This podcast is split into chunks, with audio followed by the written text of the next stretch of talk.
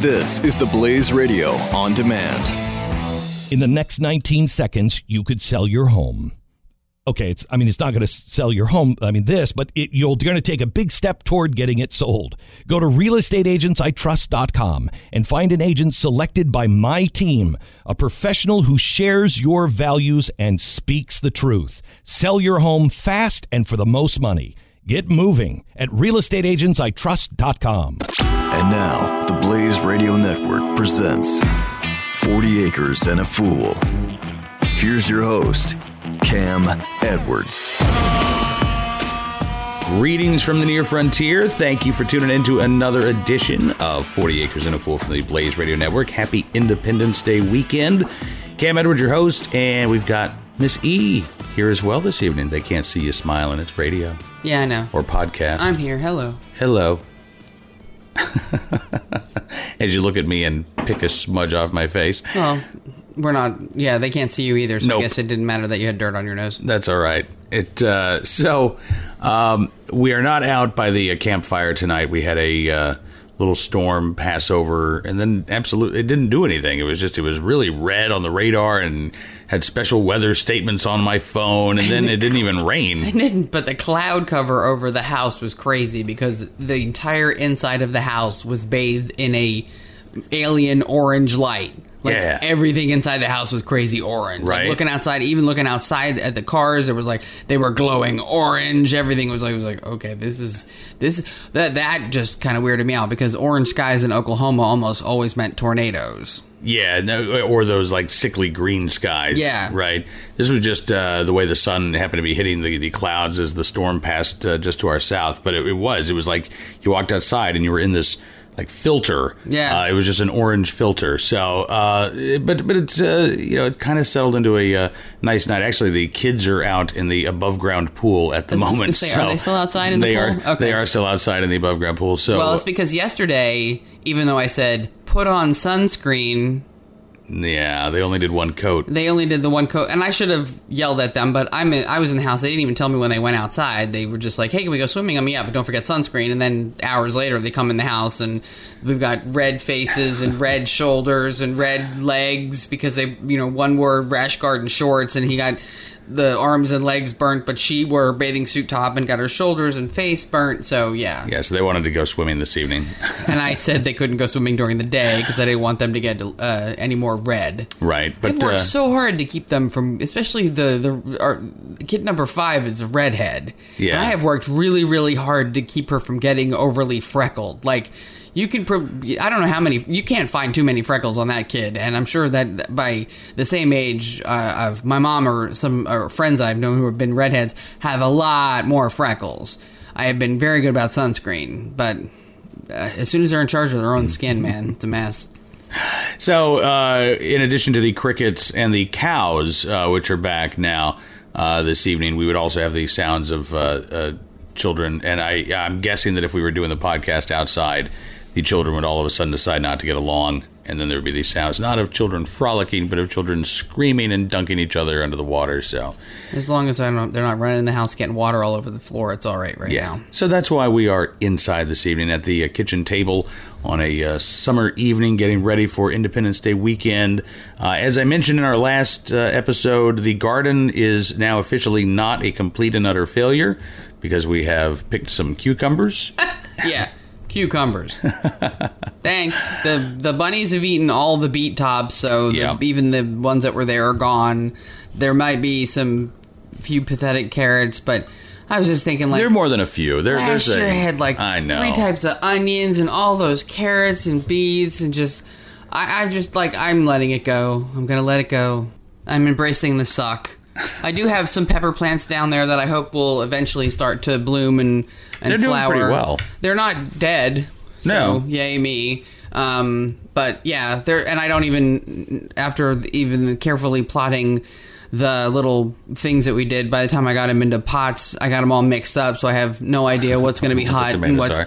Oh, the sweet- oh, the no the just the- peppers. Like I have a whole bunch, and one of them is a ghost pepper. So I'm really I need to look it up and see what the picture of it looks like if I ever ever ha- ever have any growing because I got to be careful about using those in the fermented hot pepper sauce because ghost peppers are like apparently the hottest pepper Yeah. ever, which is weird because ghosts are ephemeral and sort of non-existent and vaporish. I don't know why it's called a ghost pepper. I suppose if you eat it, you become a ghost. You die Right. because it's so hot. Exactly. So there you go. But hope so. We got the peppers. We got some cucumbers. We're hopeful for carrots. I have The friends- peas are looking good. Huh? Or beans, right? beans. I actually keep getting some, but I don't have enough planted to like. I get like a serving when I pick beans. Mm. So I'm like, well, I can wash them and throw them in the freezer and hope I get enough to feed everybody. Or what happens is I wash them and put them in the, on the counter, and then I forgot, and then I go like, oh, I gotta feed these to the hogs now. So yeah, at least the hogs are getting vegetables. So yay, and donuts and the rabbits. And the rabbits. Right, exactly. So,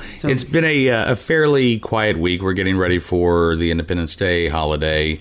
Uh, yes, we will buy fireworks. We will buy Virginia legal fireworks, uh, Yeah. which means uh, fountains, basically. No, Hey, no aerials. They're pretty cool though, No, and there- we have there- so there many are. trees that I wouldn't want to do aerials because I would hate for anything to be caught fire.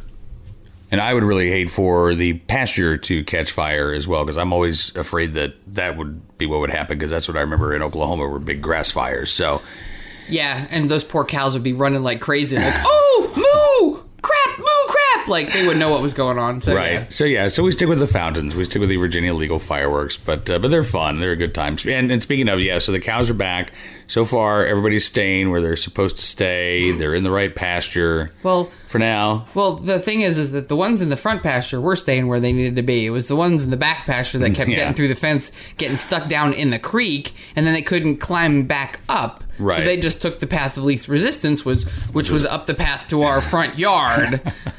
So, but thankfully, yeah, no, the cows are back. Hopefully, the fence, fence has been mended so that doesn't happen again. And Mm-hmm. it's nice to hear the moos in the front yard. and the uh, the puppy is settling in.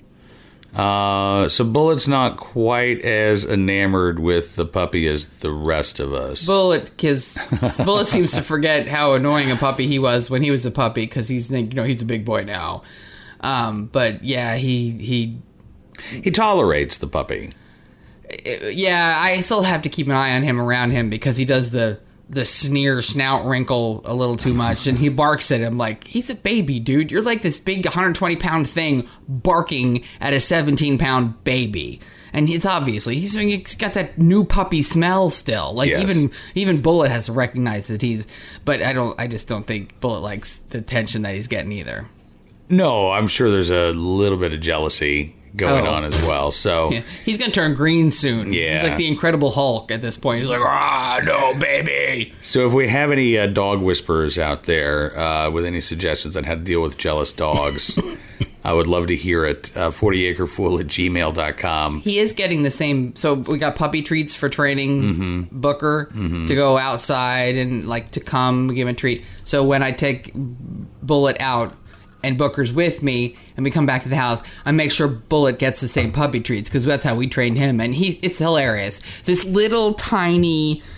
Uh, seriously, it's like maybe a centimeter by a centimeter square for this 120 pound dog is like, oh, thank you, mom, but thank you, mom. It's, it's hilarious. Yeah. Like, really? Yeah, that you want this? Okay, here, have a puppy treat. You big- Right. you big fat baby.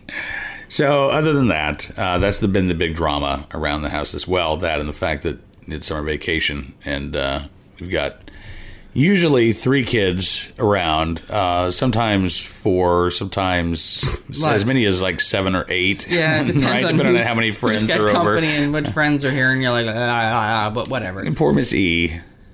I think I think we're going to send you. I think maybe for uh, our anniversary present, since it'll be 19 years, I think it's an appropriate anniversary present to send you away by yourself for a weekend. To an asylum?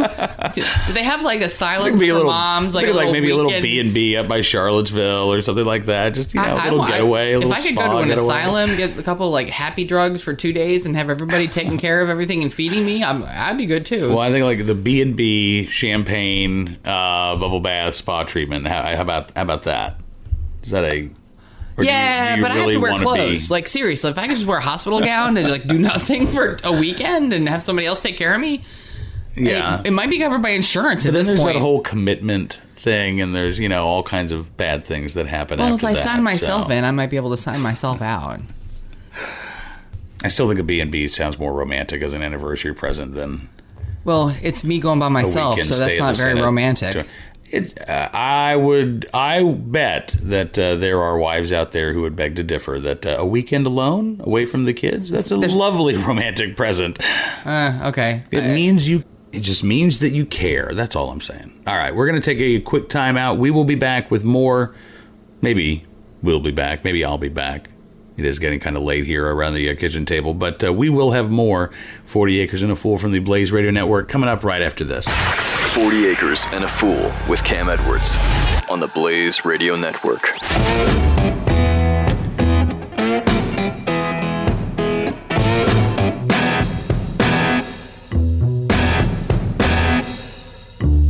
In the next 19 seconds, you could sell your home. Okay, it's I mean it's not going to sell your home. I mean this, but it, you're going to take a big step toward getting it sold. Go to realestateagentsitrust.com and find an agent selected by my team, a professional who shares your values and speaks the truth. Sell your home fast and for the most money.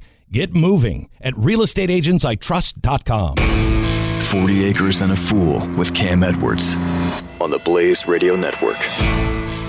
We are back here on 40 Acres and a Fool from the Blaze Radio Network at the kitchen table, and Booker the puppy is wandering beneath our feet now. He was whining in the other room, so we got him caged up in here. yeah, with with us. so we're getting ready for uh, Independence Day. I hope that you are going to uh, celebrate and enjoy it. And it's weird to think that there are millions of Americans this year who will not actually be celebrating. Saw some wonky, crazy group trying to say, no, this is why you shouldn't be celebrating the 4th of July Independence Day thing. And I don't understand. Yeah, this is now, I think, officially a thing that uh, there, there's, you know, a, a, Do we a go back to sizable. England? Well, there's a sizable portion of the left, I think, uh, who believes that America is a rotten place and it was founded by rotten people. They should go somewhere else then. And uh, well, no, they want to they want to change it. They want to you know remake it. You can't change history. Um, well, no, they don't want to change history. They want to change the, the country. They don't they don't have any fealty to the Constitution. They don't Well- they don't believe the Bill of Rights is old and outdated. And, yeah, uh, these people are also like, wah, wah, wah. I'm like, no, I don't think so. But you know, there you've got you've got federal judges. Richard Posner, sits on the Seventh Circuit Court of Appeals, uh, said this week that uh, that the, he doesn't think any uh, judge should waste any amount of time studying the Constitution. It was written in the 18th century, and here's a guy again who's, who's who, who swore an allegiance, he swore an oath to the Constitution. Sorry, that's sort of like our document. It'd be like like the British people going, "Oh, bollocks to the Magna Carta." by the way, oh no, blah blah bollocks. I'm like, seriously, that's kind of BS. Yeah, it is kind of uh, So BS, this but it, shouldn't be a judge. But it's you know again it's a it's a real thing, and so I'm sure that there are going to be some Americans out there who are not uh, celebrating Independence Day. So what Day. does he but suggest otherwise? Like if we have if this is if we have a constitution and we have Make it up as you go along, basically. oh that's just bullshit. Yeah, well, I you know look, I mean I've yet to hear. Um, eh, eh, you know, you, you've got look, you've got some uh, uh, conservatives and, and maybe I suppose even a few libertarians. Uh, I haven't heard too many progressives who are in favor of an Article 5 convention, which is a, a constitutional convention of the states. Um, the people who say that the Constitution, the Bill of Rights, uh, is outdated and old, I, I think that they really do think you should just sort of make it up as you go along. Use the, the judgment of the judge or the justice to decide what is right and what is proper. Because that's working so well. Well, and that's what's so scary about that is, you know, and, and so this uh, Judge Posner said he thought that, uh, you know, he said these were look, these were uh, uh, guys that were in the 18th century. They didn't understand the 21st century world. So he says the Constitution, the Bill of Rights, up to uh, uh, and including the 14th Amendment. Uh, all, he says he says none of them uh, are, are meant for the 21st century. Now, again, you're talking about you know basic freedoms. Now, one Wait, thing- one of them is freedom of speech. So that's not Yeah. meant for the 21st century? No. Because they're all freedom of speechy all over the Twitter, Facebooky crap. Well, but again, you know that that could all be denied. Uh, and, No, but they haven't. Political speech. You've got, you know, I'm sure he would say that the Citizens United decision should be overturned. We should have limits on uh, political speech and, and limits on uh, how much individuals can contribute. Uh, you Oh, know, he's up there with the, the, the Supreme Court justices, by the way. They are out of their freaking collective minds on this latest thing about the the overthrowing the Texas law. Mm-hmm. I uh, okay, so the irony of this is completely lost on everyone because the entire reason that abortion really became legal was because it was a it was something that people wanted and at the time there were people dying going to back alley abortionists risking their lives getting sick and now the Supreme Court is kind of saying, yeah, that's okay. Because these places, they, they, they, no, they don't have to update to be better or more medically up to date or, oh, f- they don't even have to be hygienic. Let's just throw that out the window too. But the thing about this decision that a lot of people are missing is there is a little bit of text in there that totally applies to the people that are trying to impose more gun control legislation. Yeah. There is a phrase in there that says, well, adding more restrictions to an already existent law is kind of dumb. I'm paraphrasing it, but that's what the Supreme Court said. So it, it's kind of saying, eh, Yeah, well, this is one of the reasons why you're seeing a lot of uh, gun control advocates argue that it's time to repeal the Second Amendment or that the Second Amendment is outdated and old and should be ignored. Uh, you know, it, I mean, look, we're, we're we're at a point in time, I think, where, and I I realize we don't crazies are in usually talk politics. No, it's not that the crazies are in charge. they're trying to be. Well, but again, you know, one person's crazy, another person's sane. What what's happening is that the people who make the laws don't want to play by the rules anymore, and No, they want to make their own, obviously, because the president has sort of like set that precedent. Oh, screw everything else. I'm to just do it my own way. Well, and it's it's carrying forward into Congress, and you know you've seen this even at the state level, where you've got uh, what four states now that have completely legalized marijuana. You've got I think 25 states that have legalized medical marijuana, which is still illegal at the federal level. Uh, and rather than you know deal with this at the federal level, they you know everybody's just sort of passed the buck. Uh, and you've got people who are you've got states that are ignoring the rule of law. Uh, you can argue that it's a bad law and it shouldn't be there, but it is still there, and we're just sort of pretending that it doesn't exist in these states. You know, we we we've seen this for a long time. I think uh, laws selectively applied, and, and the problem is that now it, it's it's getting to the point where. Uh, people are, are saying, uh, and, and apparently many people, uh, you know, truly believe that uh, that that should be the case when it comes to the Constitution. That every one of these laws, every everything that we live by, all of the rules of law should be thrown out the window, and instead it should be uh, you know left to the the whim of uh, whatever prosecutor, whatever judge to decide. Well, that uh, hurts my head be because enforced. they're actually that's that's that's sort of like that's that, that, that's like throwing the baby out with the bathwater. Like Yeah. seriously, there is a set of rules. Hey, no, Sorry, puppies Somebody- getting into things.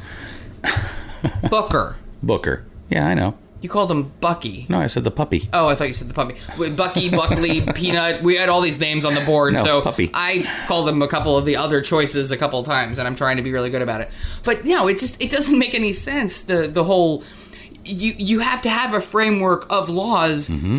within you that's where you i mean okay i was a law librarian. I worked at the law school at the college where i got my bachelor's degree. Like there are laws for a reason.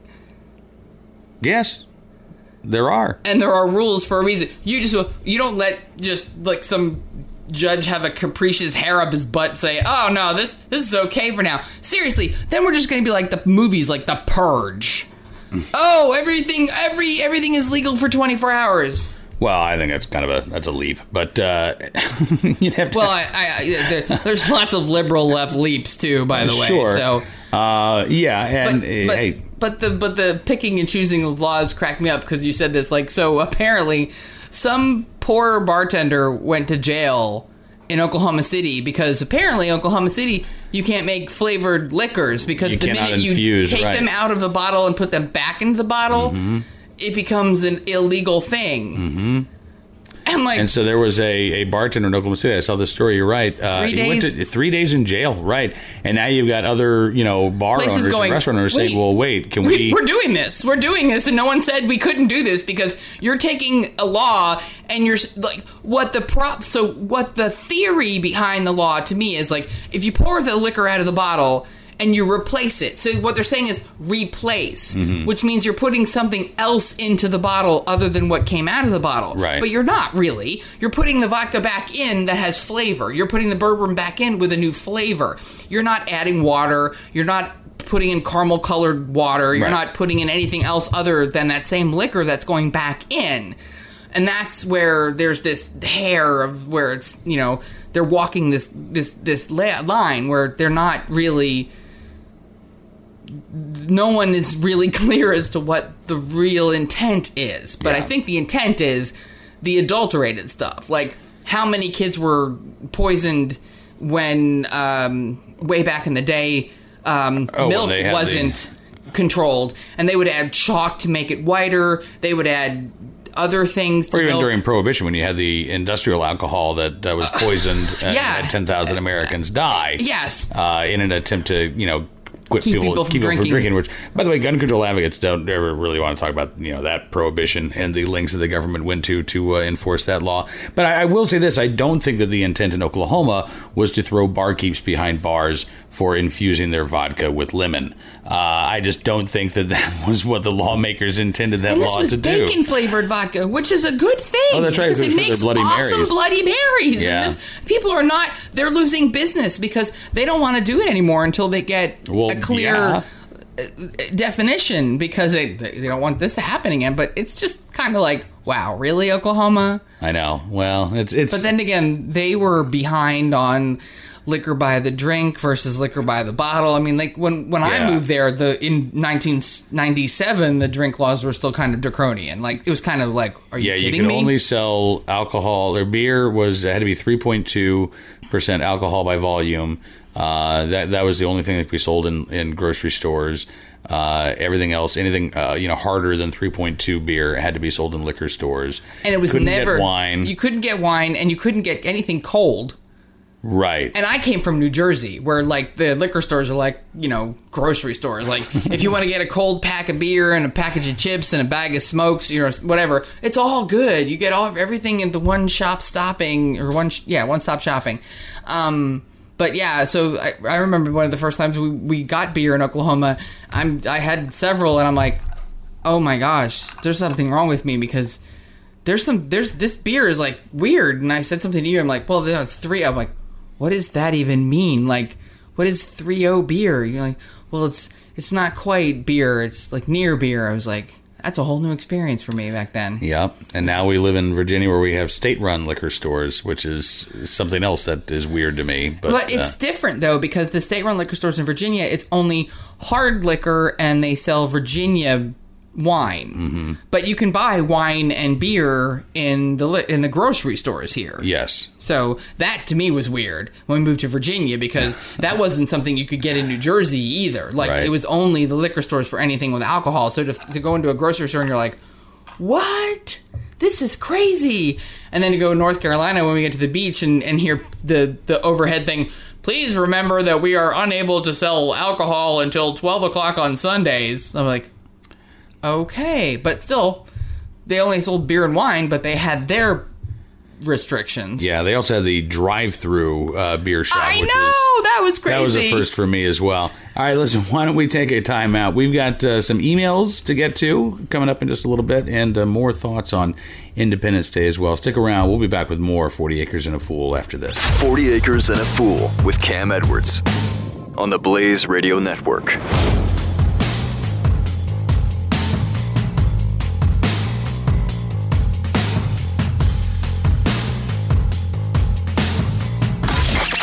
Sexton.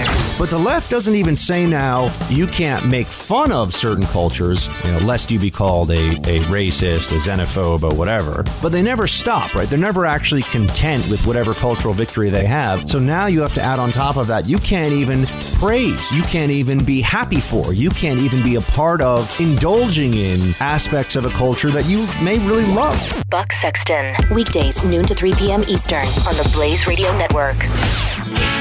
40 Acres and a Fool with Cam Edwards returns now on the Blaze Radio Network. Welcome back to 40 Acres and a Fool from the Blaze Radio Network. Cam Edwards, your host, and you know more thoughts on uh, Independence Day. I, I I was reading uh, Thomas Paine's The Crisis not long ago, and you know, even though he wrote that in the winter of 1776, about six months after the Declaration of Independence was signed, it, it feels really appropriate this year when, again, so many of our foundational principles are uh, under assault uh, right now. He wrote, and this was December 23rd, 1776. So, what had happened after the uh, Declaration of Independence was signed?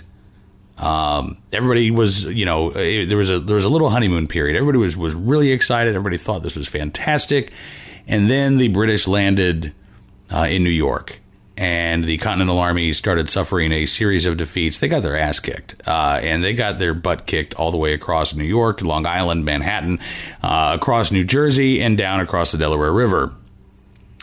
And as they were uh, uh, running from the British uh, Washington's idea was to live to fight another day, people started panicking. They, they, they really started freaking out. Uh, much like you've seen with uh, you know some of the reaction to the Brexit vote, and people say, "Well, maybe we shouldn't have done this. Maybe we don't want to do this. Oh, I have regrets." We saw the same thing in this country after the Declaration of Independence was signed, and you had a lot of people, particularly when uh, uh again the uh, the British were were were winning on the battlefield, uh, say that uh, we needed to give up. We needed to uh, go hat in hand to King George and, and beg forgiveness and take our lumps and be done with this because otherwise uh, it was going to be a disaster. And so Thomas Paine, who had written Common Sense in uh, uh 17, it came out in February of 1776, uh, and really spurred people towards um, the Declaration of Independence. He was with the Continental Army that fall and that winter. And on December 23rd, 1776, he, he wrote the first part of the crisis. These are the times that try men's souls. The summer soldier and the sunshine patriot will, in this crisis, shrink from the service of their country. But he that stands by it now deserves the love and thanks of man and woman. Tyranny, like hell, is not easily conquered Yet we have this consolation with us that the harder the conflict, the more glorious the triumph. What we obtain too cheap, we esteem too lightly. It is dearness only that gives everything its value. Heaven knows how to put a proper price upon its goods, and it would be strange indeed if so celestial an article as freedom should not be highly rated. I keep thinking about those lines. What we obtain too cheap, we esteem too lightly. It is dearness only that gives everything its value. And I wonder if we don't, as a nation, esteem our freedoms too lightly. Because most of us have never fought in uniform to protect these freedoms. Uh, most of us, uh, particularly, let's say, those uh, uh 40 and under, maybe even 45 and under. Those of us who, who uh, uh, were not alive to fight the culture wars of the 1960s,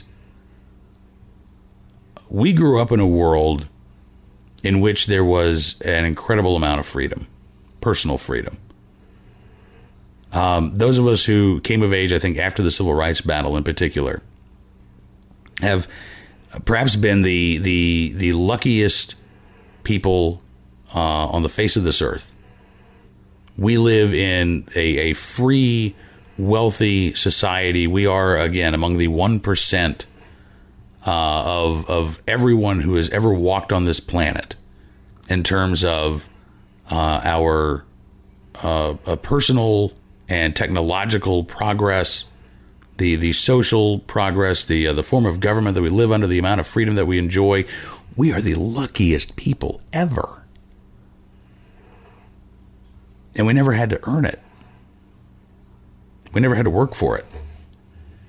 We just inherited this world.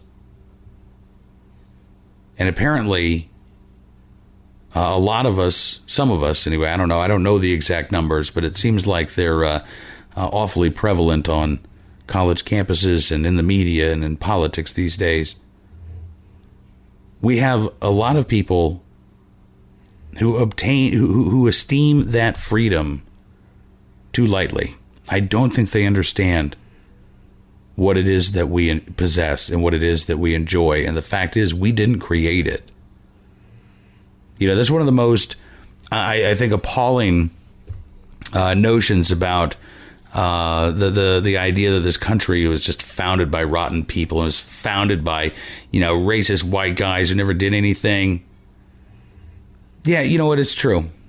There were slave owners uh, at the uh, Continental Congress, and it's true there were uh, slave owners as the Constitution was being debated, and, and it's true they they couldn't reconcile uh, the differences. They couldn't reconcile those who wanted uh, to to you know, start a fresh page and to abolish slavery uh, at the time of the Constitution, and those from slave owning states who said, no way, we'll walk. We won't have a union. And that was the greatest failing of the founding fathers. But the people who talk about the the failures of the founding fathers, they don't talk about the successes. The preamble to the Constitution. We the people of the United States in order to form a more perfect union, establish justice, ensure domestic tranquility, provide for the common defense, promote the general welfare, and secure the blessings of liberty to ourselves and our posterity, to ordain and establish this Constitution for the United States of America. We have not always had domestic tranquility. Again, we fought a civil war uh, over that irreconcilable difference between the North and the South at the time of the ratifying of the Constitution. We have uh, uh, not always secured the blessings of liberty to ourselves uh, or our posterity. But I, I, would say that, again, those of us uh, born in the last 50 years or so, we, we have enjoyed the blessings of liberty that were fought for by the greatest generation that uh, that that were expanded uh, throughout society by many of the baby boomers. But we've forgotten that phrase, a more perfect union. Right? A more perfect union, something that isn't perfect, but it's getting better. The founding fathers knew that what they had created wasn't perfect. I don't know why we expect them uh, to have been perfect.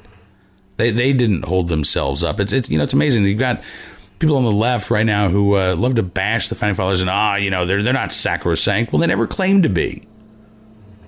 If you go back and you read the founding fathers, if you go back and you read your history, there was nobody claiming to be a demigod walking around uh, in Philadelphia during the American Revolution. Washington himself didn't claim to be supernatural or superhuman. When he was named the head of the Continental Army, he said, I don't think I'm worthy. I don't think I can do it. When he was asked to become president, he had the same reaction. I, I, I don't I don't think that I'm big enough for the job. Now maybe that was false modesty but it was it was modesty all the same. And frankly, I don't think it was false modesty. I, I, I don't think Washington may have felt like there was nobody else who could do the job. But I don't think that it meant that uh, uh, that he felt entirely comfortable uh, performing either of those deeds. He just knew that it was his duty. You know, one of the other, uh, I think, big misconceptions from the America sucks crowd uh, is that America, from the time of its founding, was just founded by racist white guys, and nobody else had anything to do with the uh, the founding of the country or the the running of the country, and that's just, again, it's wrong, and it denies history. From the Boston Massacre, where Crispus Attucks died, to the Battle of Bunker Hill uh, where you had black Americans like Salem Poor and Prince Estabrook fighting uh, alongside, uh, you know, uh, uh, white farmers. The story of the United States of America has always been more complex than its critics will give it credit for. You know, even around Farmville. Uh, Farmville, Prince Edward County, was one of the defendants in the case that became Brown versus Board of Education. Uh, this was uh, Prince Edward County is one of the flashpoints of the civil rights movement in the 1950s. You had a, a high school student, Barbara Johns, who led a strike uh, at the black high school because of the conditions of the school and eventually filed suit. This was uh, this this got wrapped up into Brown versus Board of Education, uh, which was uh, based out of that was the, that was the Topeka, Kansas case. And when the decision in Brown versus Board of Education was handed down, Prince Edward Schools shut down for five years rather than integrate. Now, again, you'd, you'd never know that uh, visiting Farmville today. It is a different community than it was in the 1950s. But it was a different community in the 1950s than it was in the 1850s. In the 1850s, there was a community of free blacks living outside of Farmville. It's a settlement called Israel Hill. It had been there since the turn of the century, uh, just before 1800, when a relative of Thomas Jefferson's passed away, and in his will freed his slaves uh, and uh, set aside 400 acres uh, for these freed slaves to live. And they did. And they raised families and they had a community of their own uh, right in the heart of Virginia. You had a, a community of free African Americans. That, that doesn't get talked about much. That's one of those sort of forgotten stories that adds a another wrinkle of complexity to the story of the United States. And that's why I never get tired of learning about this country. Because there are, what was that phrase? There are millions of stories in the naked city. This is one of them, right? Well, if that's the case, then there are hundreds of millions of stories in this country. Hundreds of millions of stories of Americans who have contributed uh, either to the greatness of this country or, or have taken away uh, from the greatness of this country, but they have made an impact on this country, and their stories should be known. I I'm very very grateful, and I'm very very glad that I live in the United States of America. Despite all of the challenges that we face today, I'm very, very glad that I live at this point in time in the United States of America. And every day, when I think about where I live and the freedoms that I possess and the freedoms that uh, I will uh, uh, fight to, to hang on to, I am eternally grateful to so many Americans. Uh, not just again the the names in the history books, not just the the heads of state uh, or the uh, the the freedom fighters that you know we learn about in tenth grade history class, but those again myriad number of Americans who never made the history books, but made a positive and lasting impact on this country all the same. So this Independence Day, uh, I will salute the flag I will sing the Star Spangled Banner, and I will hope and I pray that uh, for this year and for many years forward, that flag does fly over the land of the free and the home of the brave.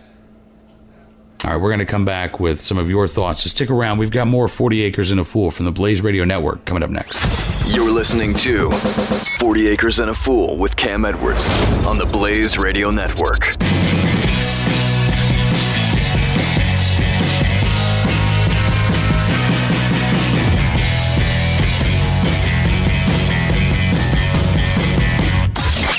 Jeff Fisher Show. More great news out of Brazil. Uh, the Jaguar uh, was part of the Olympic torch uh, relay event, and uh, they had the Jaguar out there, and uh, they uh, they had to kill it. sorry about that, but you're going to die. Uh, it was shot with a tranquilizer dart, and it, uh, then it lunged at her shoulder. And uh, no, uh, we're going to kill it with a pistol shot. Sorry. Uh, goodbye. Have a nice day. The Jeff Fisher Show, Saturday mornings, 9 to noon Eastern. On the Blaze Radio Network. Welcome back to 40 Acres and a Fool with Cam Edwards on the Blaze Radio Network. Okay, so we're back. One more segment here on 40 Acres and a Fool. Uh, My, my point, by the way, my very long winded kind of monologue there, the, the, the point was among maybe, maybe there was a point to that whole thing. Uh, I, I think the point was that the more you know about our history, the more complex it is. And these simple, uh, you know, one sentence histories that, uh, well, in the beginning, America sucked and it's sucked ever since. Uh, that that argument just falls apart when you when you actually learn uh, about our nation's history, and you know you can have preconceived notions about any time period in history and about any place in American history, and the more you start to delve into uh, that particular time period or that particular place or that particular place at a particular time period, what you find again is that the stories and the history are much more complex than you would think. Just look at that uh, movie coming out now, uh, Matthew McConaughey, The Free State of Jones. Uh, I have not seen the movie yet. I read the book, absolutely fascinating. And again, there you go. In the heart of the Confederacy, you had people who did not want to be in the Confederacy. Now, did you learn about that in history class? There are untold numbers of stories, fascinating stories of amazing individuals that we never learned about in history class. You got to seek it out. And unfortunately, right now, uh, we have a lot of folks in the media and in the entertainment industry who say to hell with history. Uh, history is awful. Everybody who came before us is uh, not as good as we are, and therefore history is completely unimportant. What's important is the now, and what's important is the future. We don't need to know about the past, and that is such, such a mistake.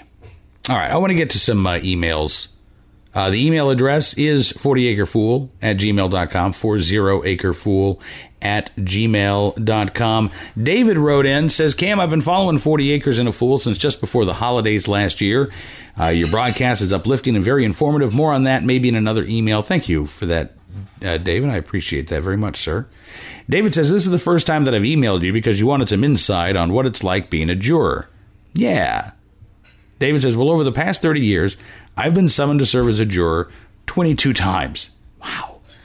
It seems like a lot, David. Here in California, San Bernardino County, you can, quote unquote, get summoned once a year. If you are summoned, but you don't serve on the specific jury, then you're dismissed until the next year whenever you're called after one year has passed. David says, I've served on seven juries, four criminal and three civil cases. You have to be able to follow the letter of the law per instructions given you by the judge. If your gut tells you one thing about the case you're serving on and the law says something else, you are supposed to be committed to follow the law. It's not a perfect system, but it is the best system that we as U.S. citizens have, and frankly, it's a very good one, too. I, I, I agree, David. Again, I think that we're taking too many shortcuts now with our criminal justice system.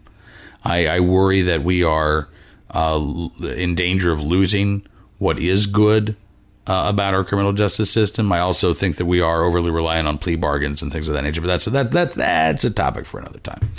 Uh, David says, by the way, in my nearly 62 years, uh, I have never been arrested nor have ever been detained for any questioning. Good for him. Uh, me either. I, I, should say, David. Uh, civil cases, he says, almost always have something to do with money, some sort of financial compensation. We were never told any money awarded came from the insurance companies. The cases were always presented that someone or some company would financially compensate an individual for some wrongdoing or physical pain and suffering that one received. One case was presented in a way that showed the victim was clearly at fault. Even under cross questioning or cross examination questioning, the victim as much as admitted that they were completely at fault. I felt really sorry for the victim, David says. The person lost a lower limb above the knee because of their actions. They were doing something that they should not have been doing and did not have permission to be doing it. They were even told verbally and in writing not to do what they were doing. Unfortunately for that person, the way California law was written at that time, there was nothing we as a jury could do to help the person. It's really sad when things work out that way. It, you know, it, it is, David, but at the same time, again, the person was told, don't do this in writing and, and verbally. Uh, they didn't have permission to be doing it.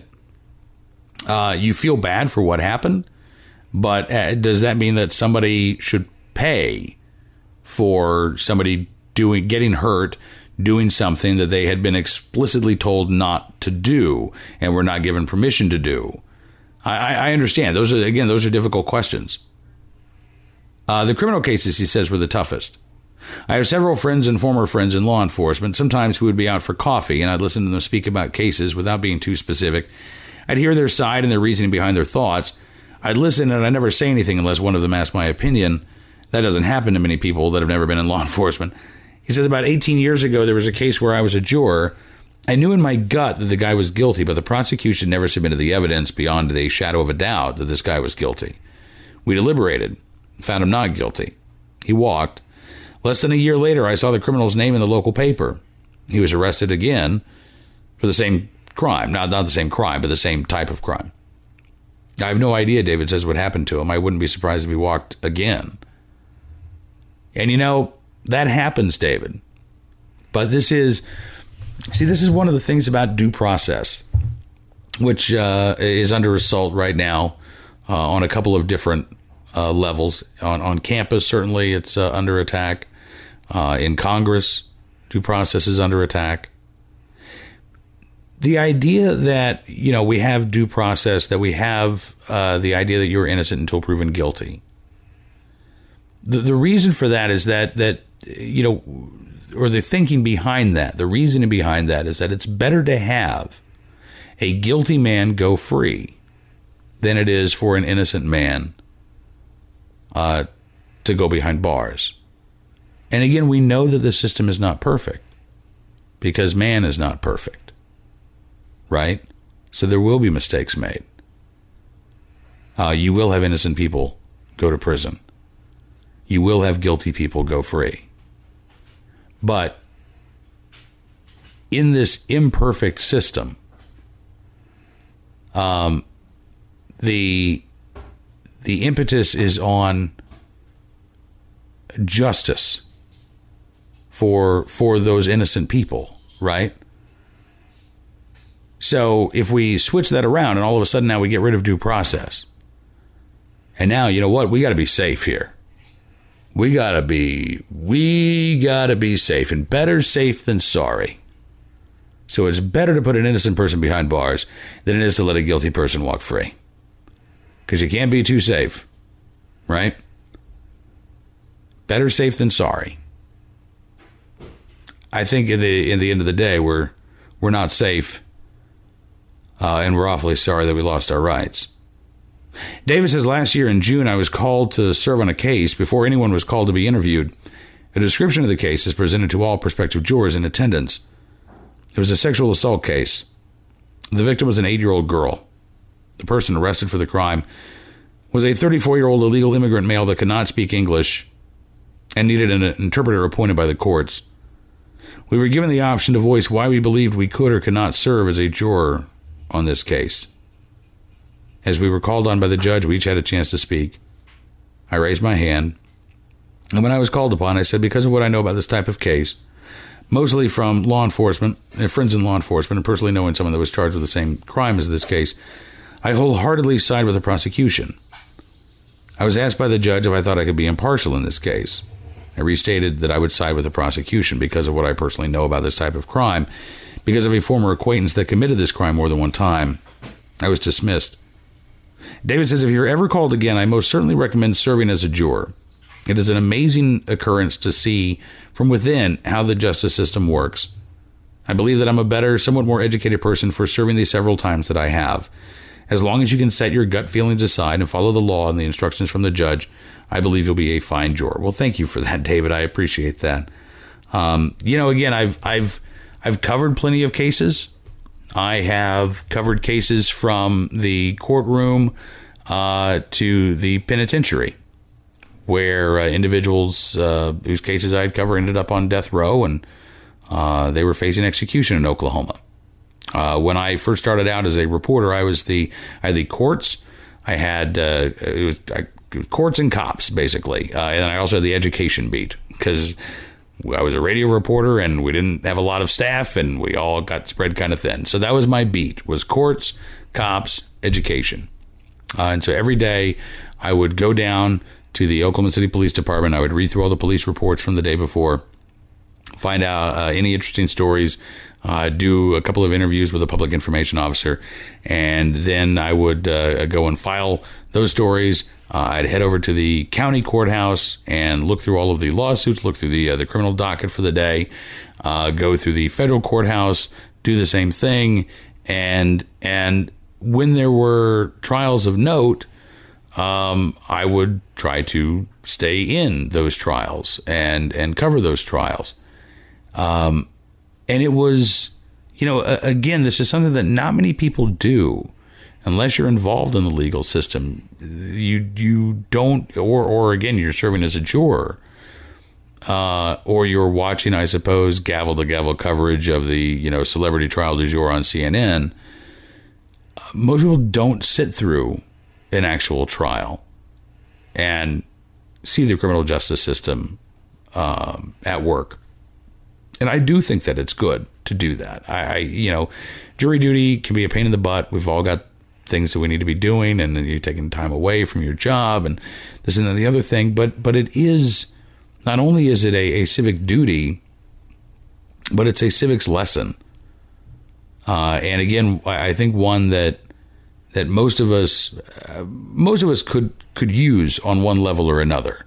Uh, no matter how civically engaged we are, it's an opportunity to learn something uh, that that uh, typically we haven't had the opportunity uh, to learn before. It's a uh, it's a field trip, right? It breaks us out of our cubicle or our combine or wherever we happen to be, and we get to go on a field trip to the courthouse and learn how the criminal justice system works and be a part of it. I, I, think that's a good thing at the end of the day. So, David, thank you so much, sir, for the email. I really do appreciate it. I would love to hear from you as well. The email address is 40acrefool at gmail.com. What do you think this Independence Day? Are you uh, are you celebrating? Are you worried? Are you concerned about the uh, the future of this country? What what what do you think Independence Day 2017 is going to look like? I would love to hear from you this week at uh, 40acrefool at gmail.com. I do hope that you have a wonderful Independence Day. I do hope that uh, you celebrate our freedom and then you pledge to fight like hell to keep it between now and Election Day. Be safe, have fun, live a little, learn a lot, and we'll see you here soon with another edition of 40 Acres and a Fool from the Blaze Radio Network. This is 40 Acres and a Fool with Cam Edwards on the Blaze Radio Network.